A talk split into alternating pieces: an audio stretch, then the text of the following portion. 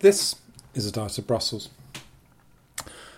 In this episode, I just want to look at the, the various things that uh, I've been uploading from the UK and the Changing Europe conference. So, uh, in the way that I've done with uh, interviews that I've done earlier in the year, I just want to kind of pull things together because there's an awful lot uh, of content, and uh, just in terms of kind of key messages, I think it's useful to to do this.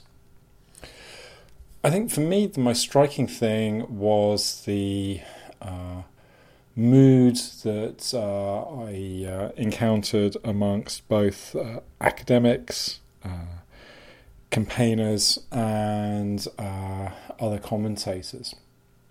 That the kind of sort of assumption that I think a lot of people have had is that uh, things have actually been uh, fairly securely behind the, the Remain campaign. That this is something that you know was going to have to be worked for, but you know there there was at the end of the day kind of a fair degree of uh, confidence about the the way that the the results would pan out.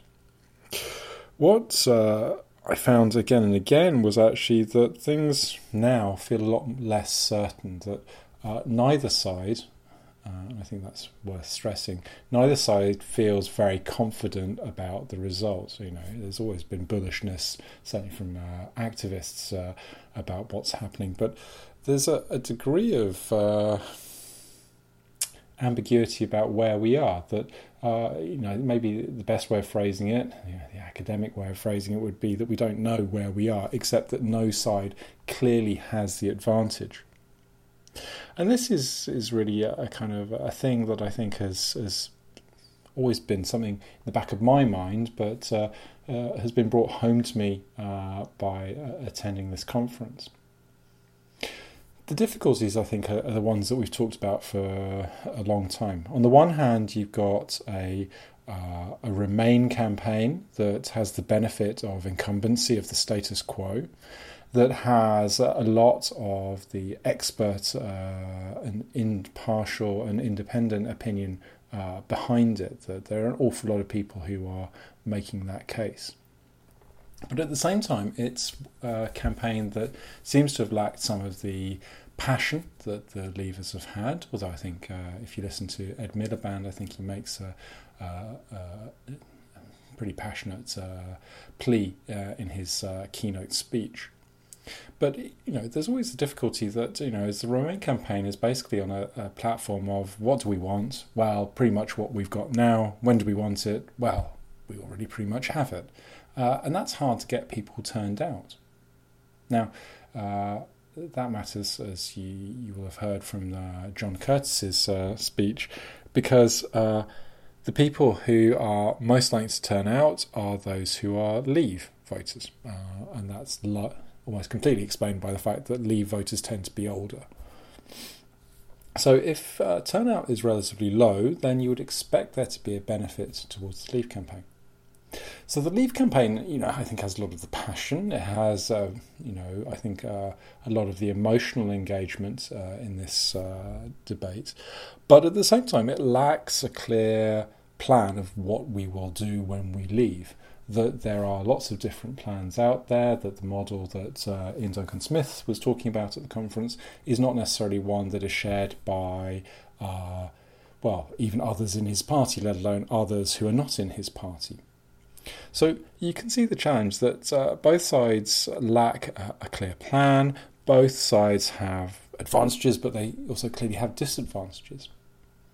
So I, I, think for me, what was really interesting was uh, what all of the uh, academics who I interviewed, and you can listen to that back in uh, episode 178.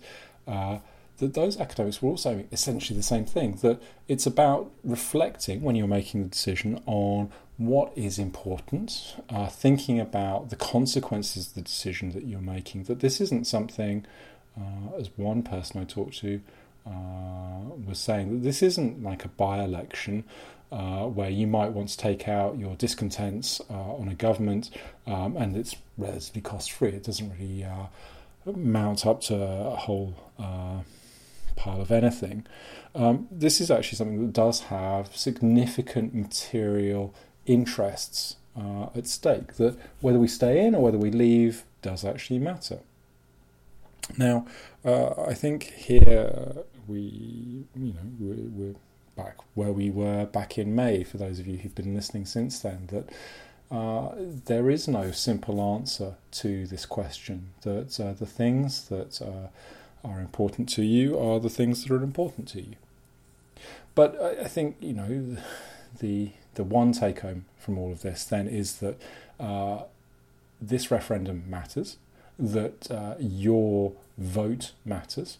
Um, because it's at the moment looking like it's a pretty close run thing. So uh, if you feel strongly about it, and actually, even if you don't feel strongly about it, there is uh, a good reason for you to take part. We're past the deadline for registrations, but we're not past the uh, point where you can vote. So I know that some of you will already have started voting, um, but uh, I'd encourage you to uh, try and make a decision that you feel comfortable with.